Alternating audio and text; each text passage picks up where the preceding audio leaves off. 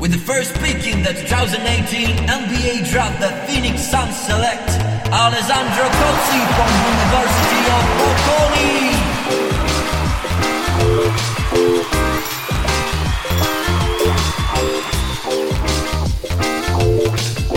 With the second pick in the 2008 NBA draft, the Miami Heat select Francesco Semprucci from University of Bologna.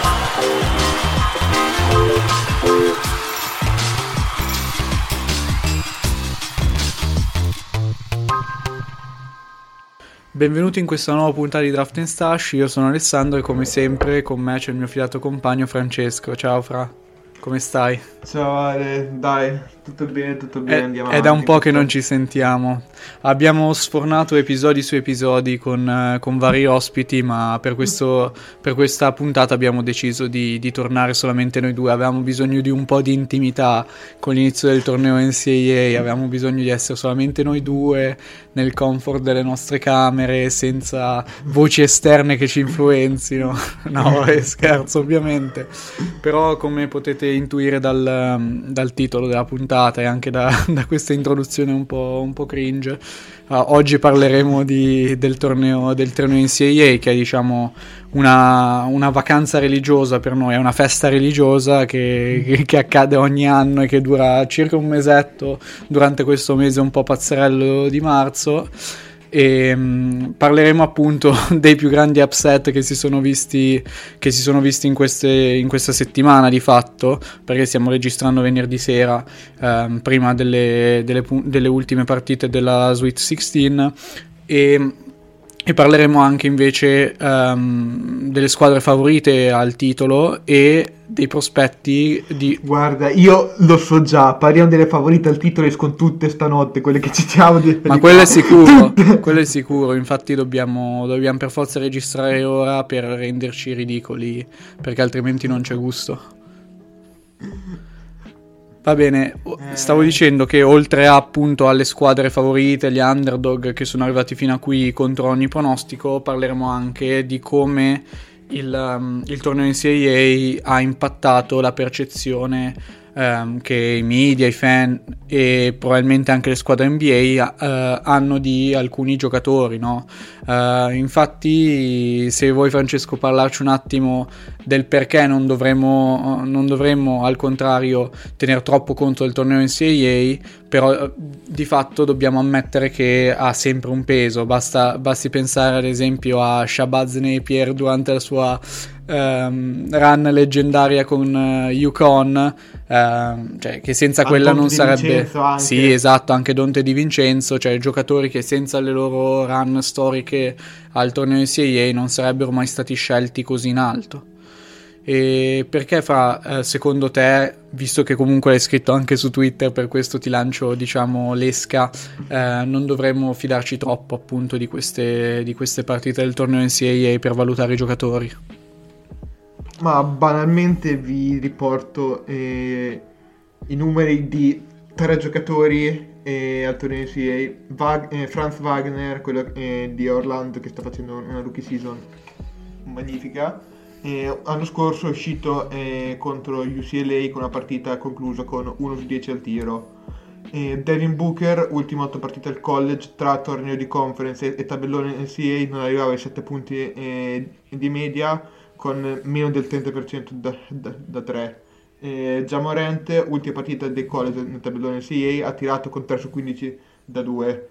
Direi che affidarsi completamente a una singola partita, fra l'altro l'eliminazione diretta in cui soprattutto se sei la stella o una de- delle stelle devi anche prenderti responsabilità ulteriori rispetto a quelle che, e- e che avresti eh, di solito tende un po' a, a far risaltare in positivo e in negativo certi, giocatori, magari se una, una prestazione molto positiva andando a nascondere gli aspetti eh, più negativi, se invece è negativo il contrario, andando a risaltare i, i difetti nascondendone i pregi. Quindi sì, tenerne conto per quanto riguarda come gestiscono la, eh, la pressione e tutte queste cose qui, ma comunque è una, due, tre, quattro partite in confronto a 30 o passa di, di stagione. Cioè, no, non è che per tre o quattro partite puoi non ignorare tutto quello, cioè puoi ignorare tutto quello che è successo prima.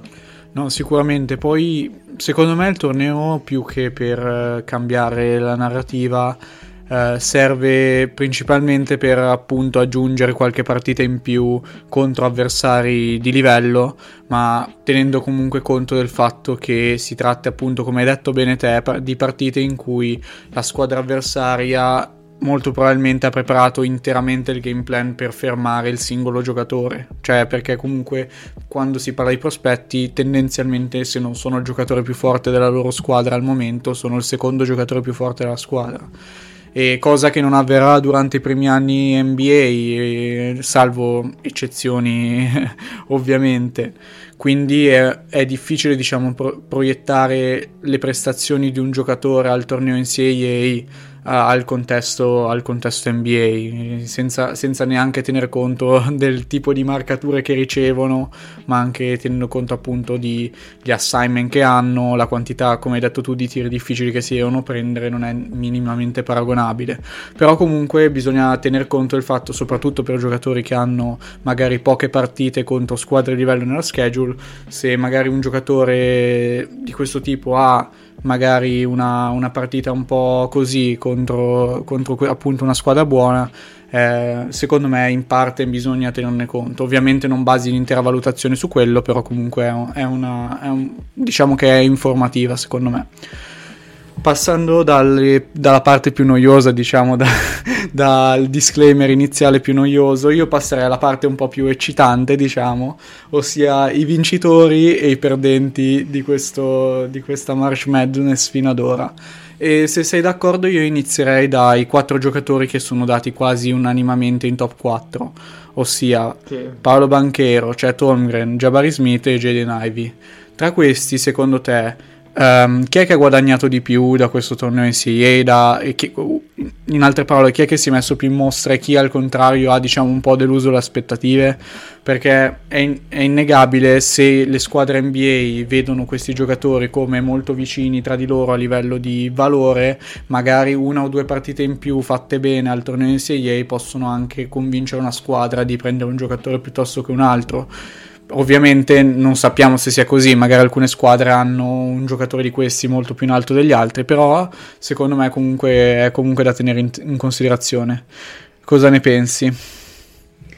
Ma eh, direi che quello che ha beneficiato finora di, di più de, eh, del torneo è senza dubbio Paolo Paolo era arrivato al torneo dopo un, eh, mese di febbraio e l'inizio di marzo terrificante con percentuali al tiro sotto il 35%, vicino al 20% da, da 3 e tra, tra l'altro eh, fermando molto la palla in attacco, eh, interstadendosi in, in isolamenti, eh, facendo ristagnare eh, l'attacco, è, è arrivato al torneo ha, ha, fermato molto meno la palla si è, e si è preso tiri molto migliori, è ritornato a segnare con percentuali molto buone e soprattutto ha, dimostrato anche di eh, sapersi già gestire all'interno di una partita. Infatti spesso eh, inizia bene la, la, partita, i, primi minuti, poi eh, tra virgolette l- lascia un po' la, la partita in mano ai suoi compagni e prova a riprendere in mano al, a, a, alla fine e con, eh, con due o tre isolamenti che eh, considerando che è gigante per gli standard NCAA anche per gli eh, standard NBA, eh. NBA sì.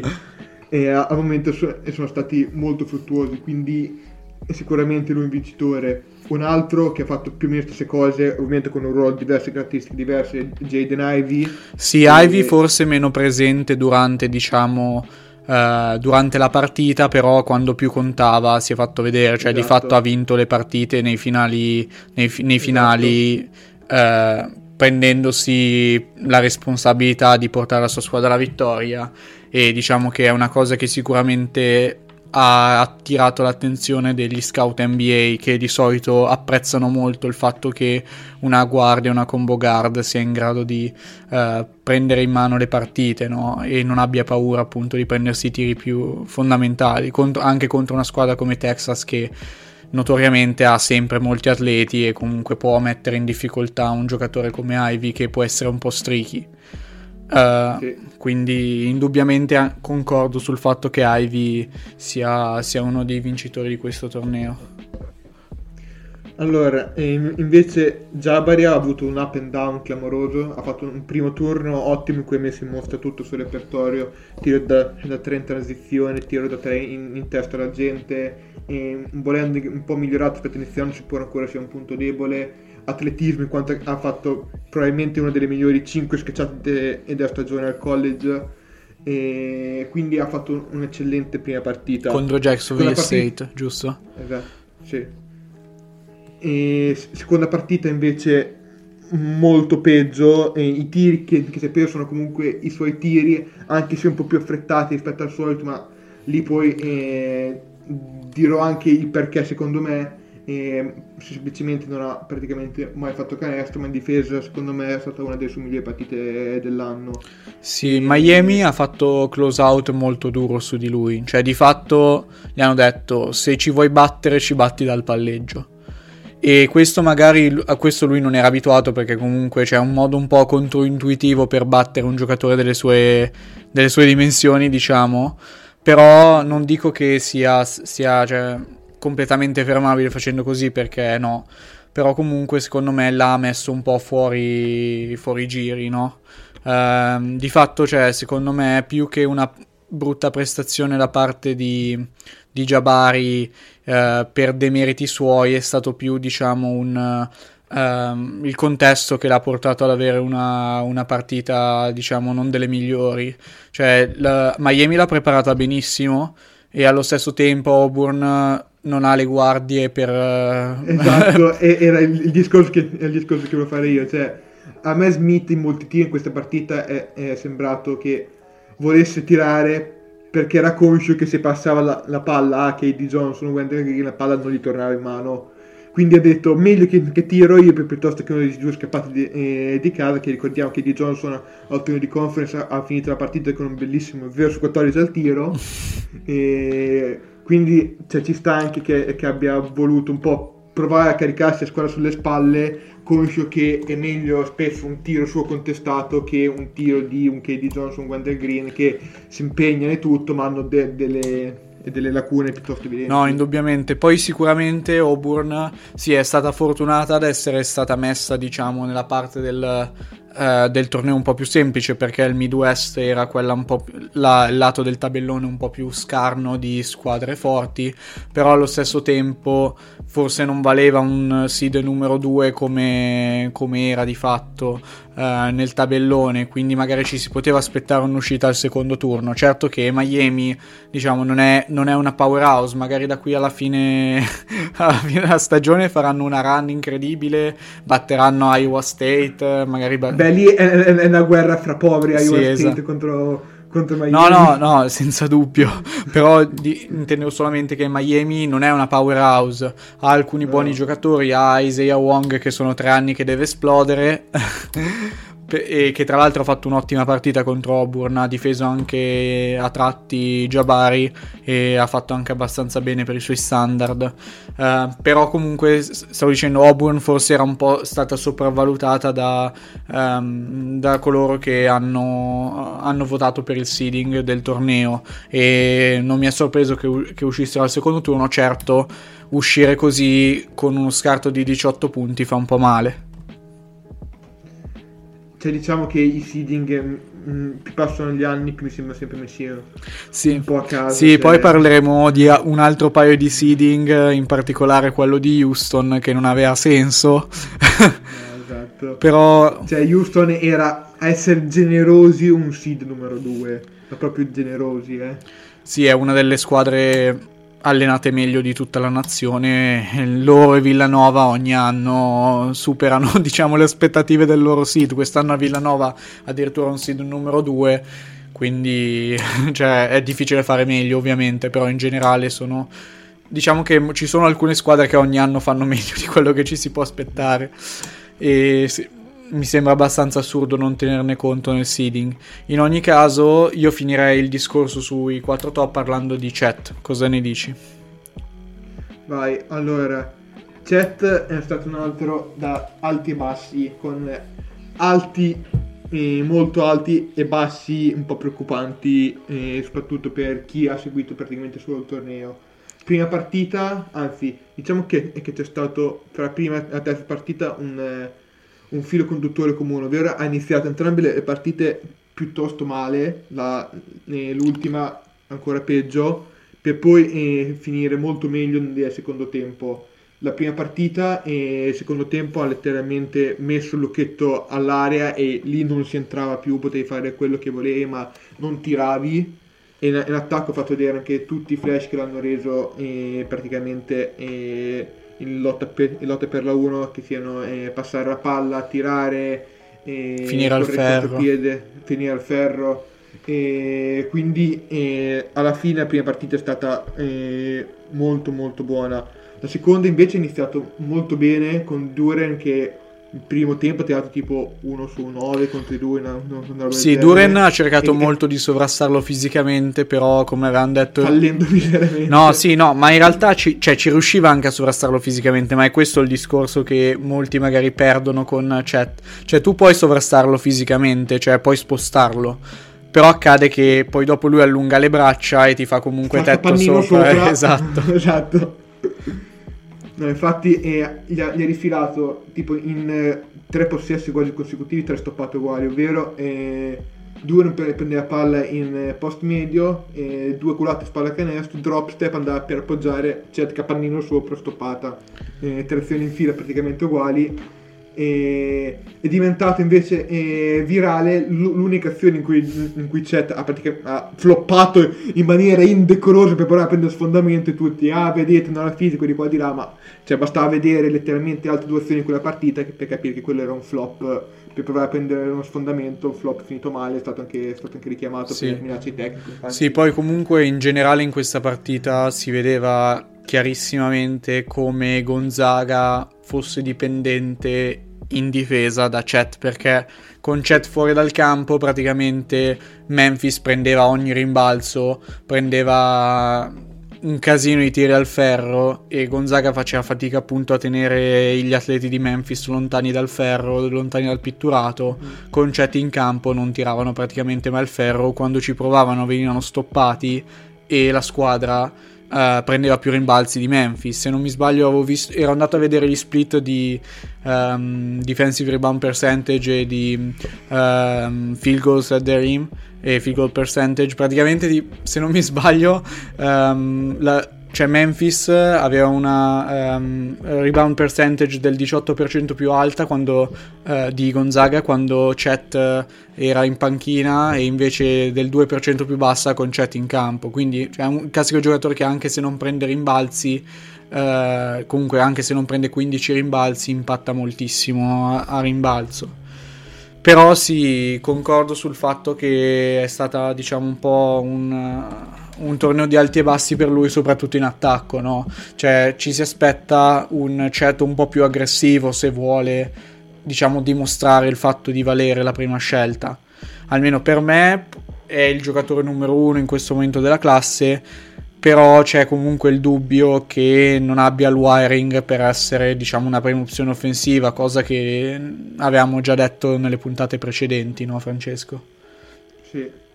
Cioè, io sono abbastanza convinto del fatto che lui non sarà mai la prima opzione offensiva, però da un giocatore di questo genere con quell'impatto impatto difensivo n- non glielo vai ne- nemmeno a chiedere.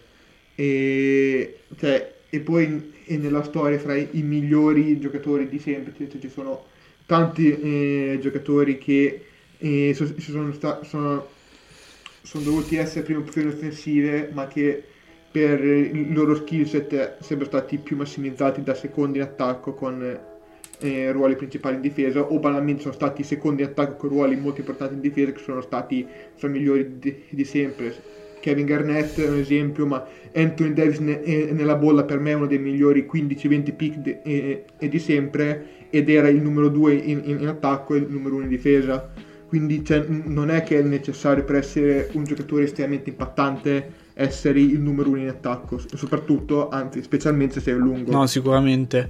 Però comunque molti, cioè, pretendono che dalla prima scelta assoluta ci sia diciamo questo potenziale da, da, prima scelta anche in attacco. Quindi vedremo come si evolverà la cosa e se la squadra che avrà la fortuna l'onere e l'onore diciamo di avere la prima scelta in questa classe del draft vorrà prendersi non dico il rischio però comunque vorrà prendersi la responsabilità di scegliere un giocatore che non è probabilmente una prima scelta offensiva eh, al numero uno Ok, abbiamo parlato dei giocatori più importanti, dei giocatori che ci hanno fatto sognare di più durante questa stagione e io direi che è un buon momento per essere più negativi, diciamo, per parlare delle squadre, dei giocatori che hanno deluso di più in questo torneo NCAA. E come, come meglio non iniziare se non da, dalla squadra che ha, che ha deluso più di tutto, ossia Kentucky, no? Ma guarda, eh, chi mi segue e chi mi conosce sa qual è il mio pensiero su Calipari, quindi non mi, de- non mi voglio andare a dilungare anche perché altrimenti il podcast rischierebbe di essere bannato e non voglio che, che, venga bannato. Però eh, di, di, diciamo che ha quello che dico sempre su Calipari, che è un grande recruiter, anzi era un grande recruiter perché sta prendendo parecchio appeal. E però è molto meno bravo come allenatore, infatti si vede che da tutti i giocatori che in NBA poi hanno mostrato mille mila cose in più, c'è stesso Isaiah Jackson, e visto quello che ha fatto vedere in NBA quest'anno e in quest'anno in un redraft eh, fatto anche ora non finisce fuori dalla lottery. Sì, ma infatti si parla spesso delle guardie di Kentucky, ma pure lunghi non scherzano. Esatto, esatto. E comunque oltre a questi discorsi eh, che sono sempre, sempre, buoni e giusti con Kentucky, basta vedere anche Tite Washington che ha fatto eh, la guardia tiratrice per una stagione, si è fatto male e Wheeler ha fatto la, la point guard, ha, fa- ha, battuto il record di assist di, di Kentucky e di Wall e poi è ritornato a fare la, la scoring guard senza, senza avere mai la palla in mano e oltre a questo discorso comunque c'è anche il discorso che Washington si è scavigliato male contro Syracuse mi sembra. Sì. Buono, o Tennessee buono. se non mi sbaglio era Syracuse però si potrebbe anche essere Tennessee. Uh, la maglia arancione eh sì infatti. perché mi ricordo di aver visto la clip su, su Twitter però mi sembra che fosse Syracuse. Ecco, ecco. comunque post quella partita lì e l'hanno praticamente forzato a, a, rientrare prima di quanto fosse lecito e praticamente non batteva più, più nessuno, cioè lo vedevi in campo che zoppicava e infatti da, da lì in poi le, le, sue statistiche sono crollate, il suo impatto anche è crollato, quindi una buona fetta del, delle eliminazioni di, eh, di, Kentucky è dovuta anche al fatto che lui al torneo, in quell'unica partita, ha, ha giocato parecchio male, però ha giocato parecchio male perché l'hanno forzato a giocare su, su, su mezzo acciacco che se hai una caviglia che stai fuori un mese e ritorni e, sei come nuovo, se, se, stai fuori due settimane e riprendi a giocare, ti porti dietro per due, tre, quattro mesi e, e dopo, e quando la stagione conta di più, si sente. Quindi no, non sono molto fan né della gestione a livello tattico né della gestione a livello di personale, di e di Caripari non credevo che andassero fuori con San Pietro al primo turno anche perché comunque di, rispetto, di... rispetto, per i pavoni di St. Peters che hanno passato il turno anche contro Murray State. No no. E questa Beh, notte sono, sono, sono, una squadra bellissima cioè sono Questa notte sfideranno eh, Purdue e magari voi che ci starete ascoltando in differita, diciamo, tra qualche giorno, ci direte, ah guarda, questi prendono in giro St. Peters e sono arrivati in, uh, in Elite 8, sono arrivati in Final Four. no, comunque... Eh... St. Peters fra l'altro è bellissima perché sono in 10 a ruotare è un sistema platoon praticamente perché sono tutti nani praticamente, c'è l'ala piccola che è come 1,88 m, i, i, due lunghi che sono uno 1,98 e l'altro è 2,1 m, ruotano tutti ogni 3-4 minuti perché fanno un gran casino in campo, mani addosso, pressano e tutto. E, Bellissimo. E infatti hanno tipo due giocatori in doppia cifra con 10-11 punti, 6-7 giocatori fra gli 8 e i 9 punti. E quindi sono classica squadra NCA che fa un casino della Madonna, ti rompono i coglioni tantissimo e, e possono fare tanto male. No, ma che secondo me tra... no, con Purdue, vai, vai.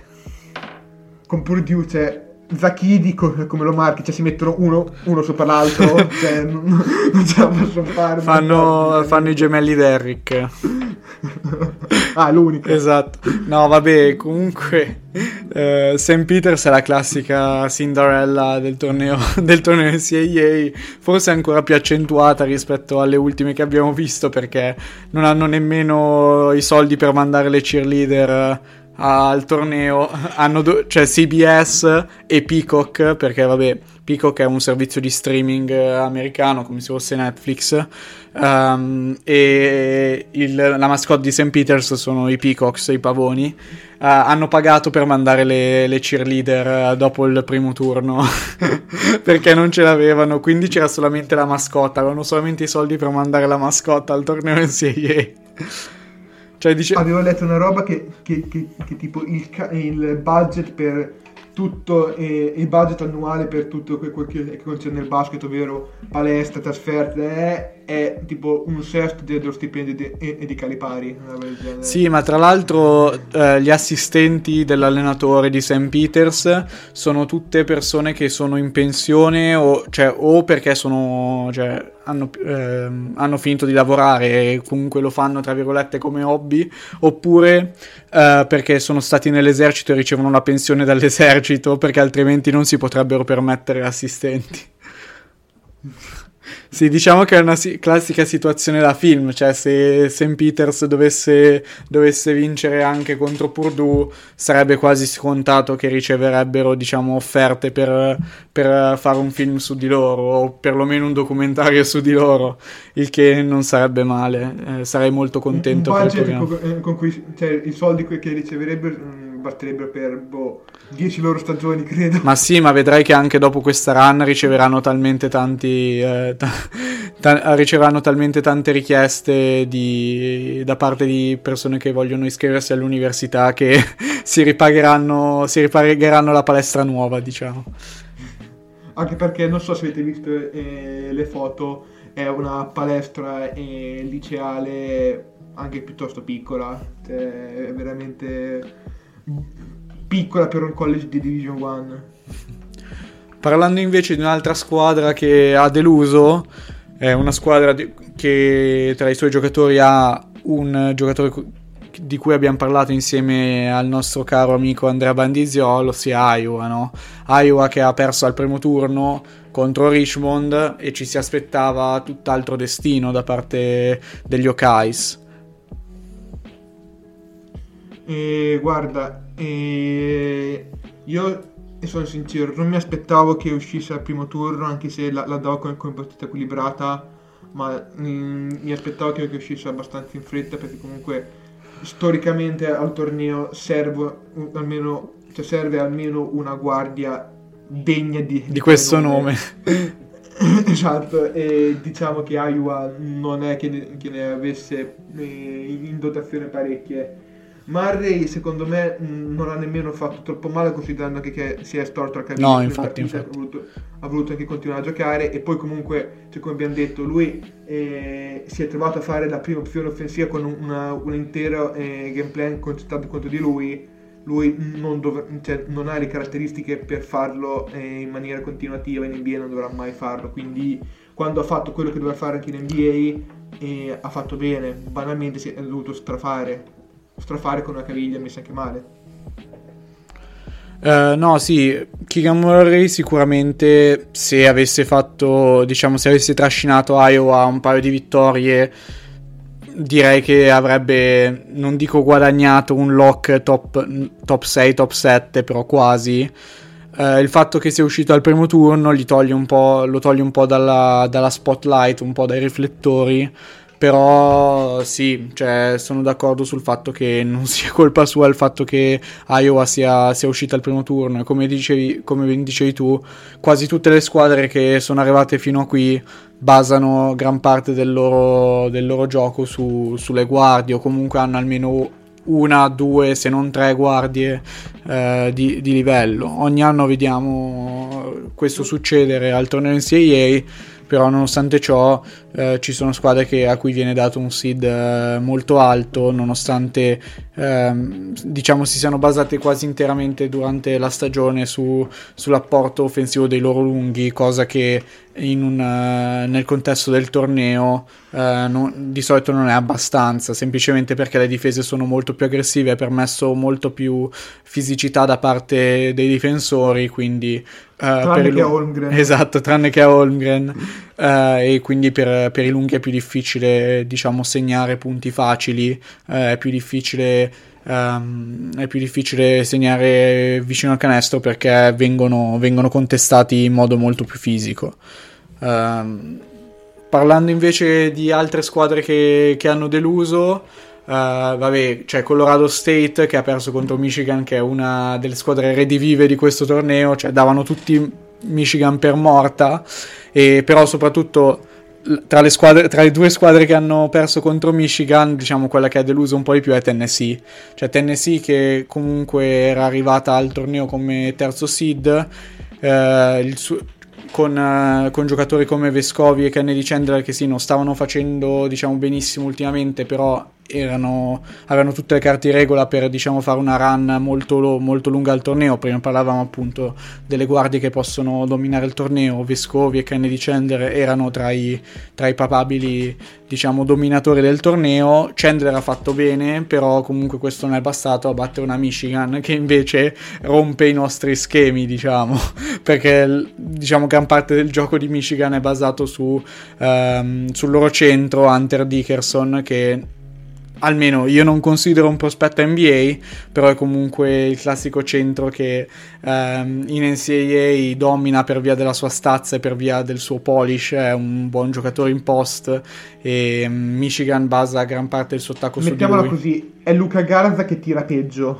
sì, esatto, ed è anche peggio in post di Luca Garza, però uh, è, comunque, è comunque uno dei migliori scorer in post uh, in NCAA e se magari un giocatore meno, meno skillato, meno, meno, comunque bravo a costruirsi tiri in post uh, può soffrire diciamo la maggiore fisicità del torneo NCAA Uh, per uno come Dickerson che è abituato alle battaglie nelle trenches, abituato alle battaglie ne- sotto le trince, uh, diciamo è un, è un legger- è leggermente più semplice. Poi Michigan ovviamente ha perso contro Villanova, però secondo me appunto Tennessee ha fatto molto peggio di quanto pote- si potesse aspettare, no? Sì, cioè io ero abbastanza fiducioso su, su Tennessee anche perché eh, Chandler inizio anno, eh, come vi ricorderete, era molto alto su di lui, poi ha infilato una streak al tir dove non avrebbe segnato né, né da tre né dai liberi, nemmeno una vasca da bagno poi ha, ha finito in, crescendo e ero abbastanza fiducioso su, sul fatto che comunque ok che c'è eh, Houston e, e soprattutto eh, Diabato Diabate che non ho ancora capito dove, eh, l'accento dove vada. E come, come lunghi però ero abbastanza fiducioso del fatto che potesse essere un, un mismatch troppo ostico per i lunghi di, di, di Michigan. Invece la, la size di, di Michigan e, e, si è ritorta contro da, da, dall'altro lato de, e, del campo e alla fine è stato, è stato Michigan a, a prevalere. Invece parlando di squadre che sì, erano date papabili finaliste, che però sono già uscite, viene in mente Arizona, che però comunque ci ha fatto vedere cose buone, soprattutto Maturin. No? Maturin ha, avuto un grandissimo inizio del torneo, anche se durante la partita di ieri notte contro Houston eh, non ha avuto eh, la migliore serata al tiro. Uh, è stato di fatto il trascinatore nella vittoria contro TCU, che è forse la, la partita, una, se non la partita più bella della stagione, una delle partite più belle della stagione. Uh, sicuramente Maturin è, è, tra i vincitori di questo, di questo torneo in Serie cosa ne pensi? Ma su, sulla partita di, eh, di stanotte si torna sempre al discorso che abbiamo fatto prima, cioè Maturin in NBA, cioè in, a parte in NBA, ma non ha lo skill set per fare certe cose in maniera continuativa, tipo crearsi un tiro andare eh, costantemente eh, al ferro. Tuttavia è il giocatore nettamente più talentuoso di una squadra comunque di ottimo livello come Arizona, quindi si deve prendere certe responsabilità che escono anche un po' da, dal suo seminato, da, da quello che eh, sono i suoi punti di forza, quindi cioè, lo trovo anche abbastanza filologico che contro comunque una difesa super organizzata come quella di, di Houston, che è veramente una cosa impressionante, abbia un po' più faticato al tiro, quindi cioè, non lo vedo un, minus al massimo, lo, lo, lo vedo come un, un, minus per quelli che lo consideravano come uno che avesse potenziale da eh, seconda opzione offensiva. Ecco, io non credo che Maturin possa mai, di, mai, diventare un giocatore da seconda opzione offensiva in una contender o in una pretender. Invece un altro giocatore che si è messo in mostra di Arizona è Christian Coloco che non è, diciamo, non è un trascinatore offensivo, però comunque ha fatto vedere cose buone sia in difesa che a rimbalzo. E nel corso della stagione, eh, nonostante ci fossero giocatori più talentuosi di lui ehm, ad Arizona, si è di fatto cementato come il secondo giocatore più forte della squadra o comunque dall'impatto maggiore della squadra tra i vari lunghi, diciamo, di questo draft, secondo te avrebbe senso magari puntare su Coloco? No, cioè, non dico con una scelta alta, però comunque a fine primo giro, inizio secondo giro? Guarda, io ti dico, eh, fra lui e, e Mark Williams, eh, che sono i, due che ho in quel range lì, perché ho Kessler e, e Kamagate più in alto, prenderei meglio eh, Coloco per, perché eh, a livello di, di tiro eh, tu, tutti e due sono molto migliorati i tiri liberi, siamo sul, sul 75% per entrambi, però eh, Coloco in difesa mi sembra più adattabile a livello NBA, nel senso che mi, mi è piaciuto di più a difendere nello spazio. L'ho visto anche fare show a 8 metri da, da canestro eh, senza problemi, addirittura qualche azione eh, cambiare sulle guardie. Williams, quelle poche volte che l'ho visto cambiare, è stato letteralmente bruciato, che sembrava un cervo tangenziale. e, quindi eh, riconosco che Williams poteva avere un po' più di appeal anche perché è più giovane, comunque Duke, il recruit più alto e tutto però se dovessi fare io una scelta personale in questo momento avessi bisogno di un lungo da, da rotazione per i prossimi anni andrei, su, andrei meglio su Coloco che su Williams Te cosa dici? No, sono completamente d'accordo. Cioè, secondo me, Coloco è il classico giocatore che ha senso eh, scegliere in quel range, magari parcheggiarlo anche in G League per farlo ambientare eh, alla fisicità dei lunghi eh, professionisti. Perché comunque cioè, temo che lui possa soffrire la fisicità, cioè non perché non sia forte fisicamente, ma semplicemente perché per i lunghi ehm, che non sono particolarmente che non hanno un skill set particolarmente rifinito eh, è sempre un problema. Diciamo diciamo, il salto eh, dalla, mm, dalla NCAA all'NBA da quel punto di vista, però è comunque interessante come lungo di rotazione e può avere senso piuttosto che magari scel- cioè se la differenza è che Mark Williams eh, come range potrebbe essere un po' più in alto per via del, del fatto che magari ha avuto eh, degli output un po' maggiori durante il corso della stagione, ha avuto partite un po' più flashy, eh, può avere più senso invece scegliere Coloco se, se dovesse essere disponibile un po' più in basso, però sì, comunque è un lungo di, eh, da sviluppare che secondo me è abbastanza interessante. Um, io chiuderei, chiuderei facendo una, una predizione. Ce, ce n'è una io da... Ah, eh, ah no, da, ok, da, va bene, vai, vai. Da, da dirti. E un altro su cui vi prego non fate overreaction eh, sul torneo è Johnny Davis. Ah, vero, vero. E ragazzi, era anche Johnny infortunato, Davis, eh appunto al torneo di conference si è scavigliato e è voluto eh, rientrare e giocare a tutti i costi, ma si vedeva che non stava bene anche perché zoppicava abbastanza evidentemente in campo. Eh, la, la, prima, la, prima, partita l'ha vinta praticamente alla fine solo di nervi, e la, la seconda ha tirato abbastanza male, però que, eh, Johnny eh, ragazzi è forte. Sì, eh, non fate affidamento su delle partite in cui aveva uno tutto un gameplay organizzato contro come abbiamo detto e due tutto un gameplay organizzato contro da rotto. Cioè è uno comunque che punta molto sul eh, andare in, in, nei suoi spot nella, eh, comunque avvicinarsi a canestro e tutto se hai problemi a una caviglia certe cose no, non le puoi fare, sei costretto a aumentare il grado di difficoltà e, dei tiri, dei tuoi sì. tiri quindi, e quindi percentuali scendono. Sì, poi si basa molto sull'esplosività non del primo ma del secondo esatto. passo per cercare di eh, diciamo passare gli angoli eh, dei esatto. difensori, quindi eh, cioè creati dai difensori, quindi avere problemi alla caviglia di fatto limita, limita completamente quello che, quello che, può fare in campo. Uh, sì, hai fatto bene a, a portare, portare, questa cosa perché a volte, cioè, anzi spesso non si parla appunto uh, di come gli infortuni impattino, uh, impattino i giocatori durante il torneo in Serie A, ma si parla solamente loro, delle loro performance senza tener conto delle, um, del contesto, diciamo. Uh, che, che, come abbiamo detto all'inizio, all'inizio dell'episodio è fondamentale. Ma prima stavo dicendo che prima di chiudere la puntata volevo fare questo gioco insieme a te di cercare di predire la, mm, il non, non, il risultato esatto, però comunque la vincente di ogni partita rimanente. Ricordo che stiamo registrando venerdì sera, quindi mancano ancora alcune partite della Sweet 16 e anche, nonostante abbiamo diciamo, il vantaggio di aver saltato il casino dei primi due turni, almeno in parte, eh, diciamo non è facile e, e vorrei farlo più, è un esercizio più per noi che diciamo per gli ascoltatori, sono un po' egoista da questo punto di vista, ma lo vorrei fare solamente per riascoltarmi tra una decina di giorni e ridere di quante, di quante prediction abbiamo sbagliato. Credo di sbagliare tutte vista la, la mia proverbiale fortuna. Allora, vuoi iniziare dalle partite iniziando le partite di Sweet 16, dai. Um, allora, quelle che mancano sono UNC, UCLA. Uh, UNC è l'ottavo seed, UCLA è il quarto seed per quelli che, che ci stanno ascoltando. Allora, sempre chi è che passa? Io dico UNC. UNC. Dai, allora io per essere Bastian contrario prendo UCLA, se no dopo abbiamo, abbiamo il bracket uguale, quindi me lo tolgo subito.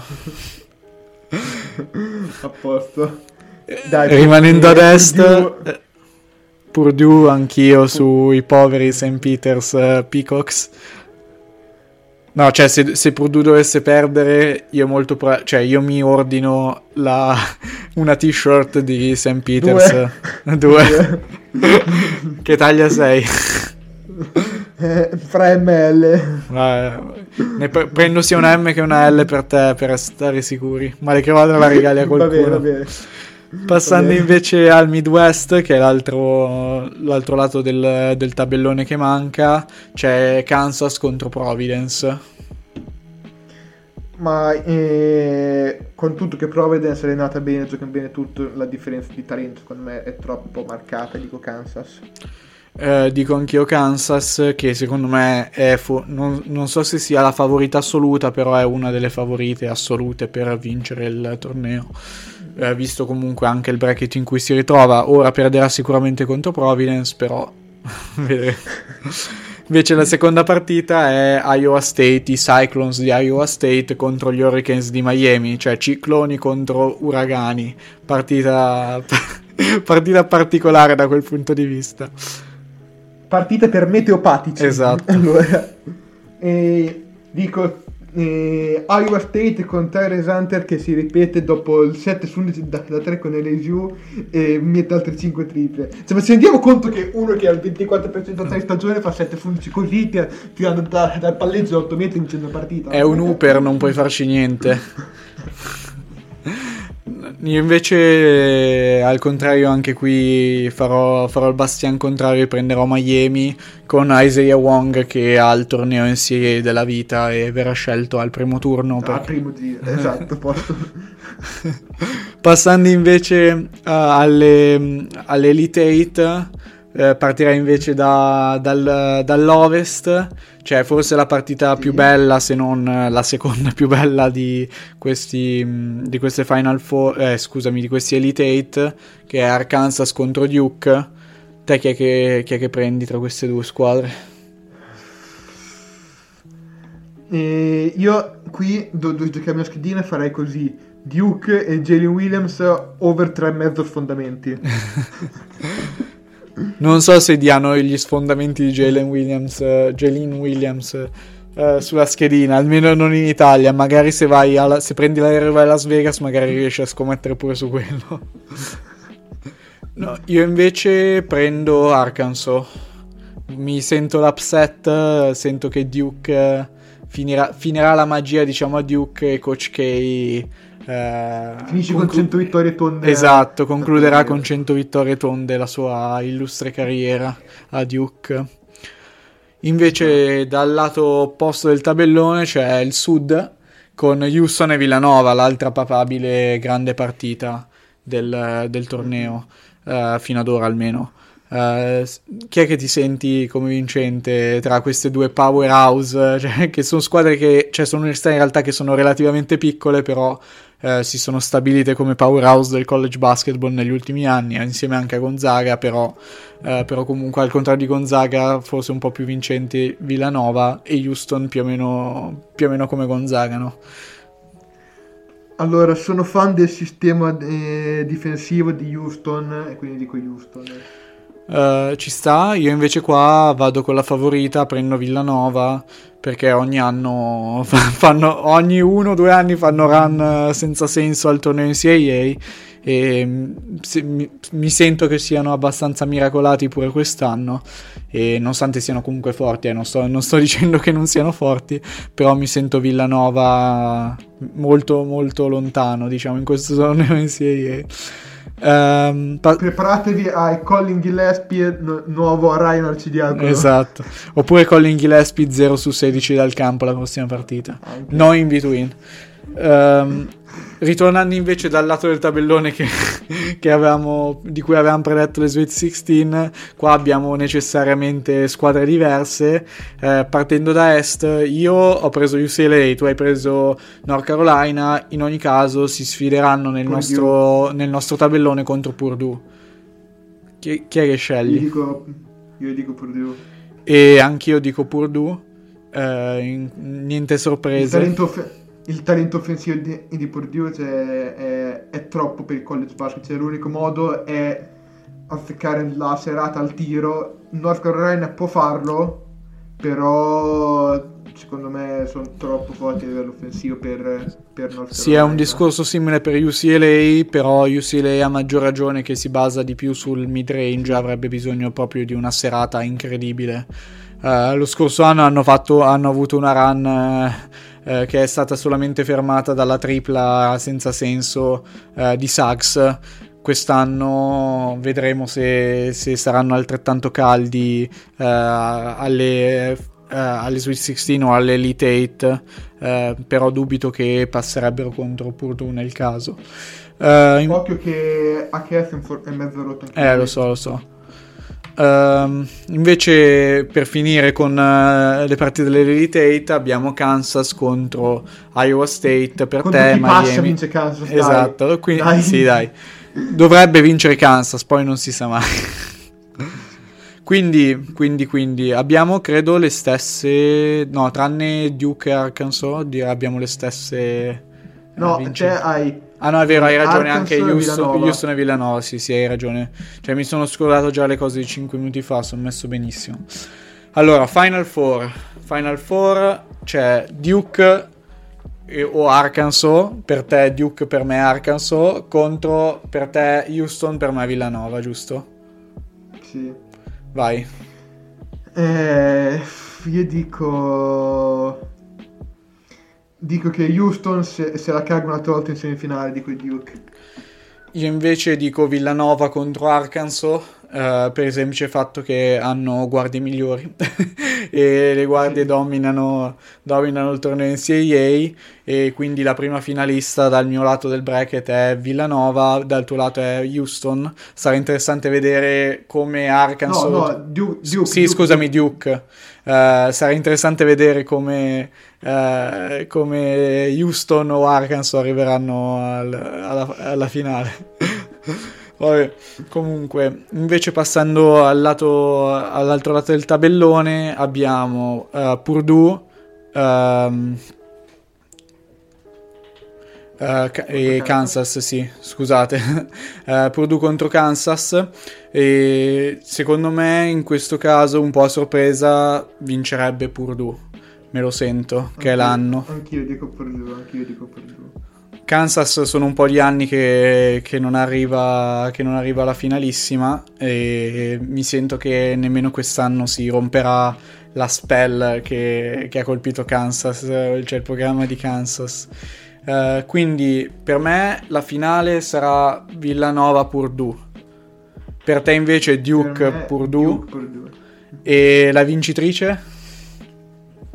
Purdue. Per me invece Villanova. Te l'ho detto, Sta, questi sono miracolati. Ve, ve, sono... Vedi Villanova, è proprio scritto fra... in cielo. sì, sono, sono miracolati, hanno qualche angelo protettore lassù che che li protegge. No, vabbè, a parte gli scherzi, Villanova è un, cioè, se non la miglior squadra a livello di allenatori, e sarà la seconda o la terza in NCAA e secondo me fa molto la differenza. Non hanno, non hanno prospetti NBA del livello di alcuni degli anni passati, cioè non c'è un Michael Bridges, eh, non c'è neanche forse un, un, Donte di Vincenzo, però ma, è, è, comunque... Ma nemmeno un, un Robinson Earl. Sì, neanche un Robinson Earl, però è comunque una squadra completa, una squadra super organizzata e per batterli hai bisogno, hai bisogno veramente di una serata, di una serata eh, in cui non sbagli praticamente nulla.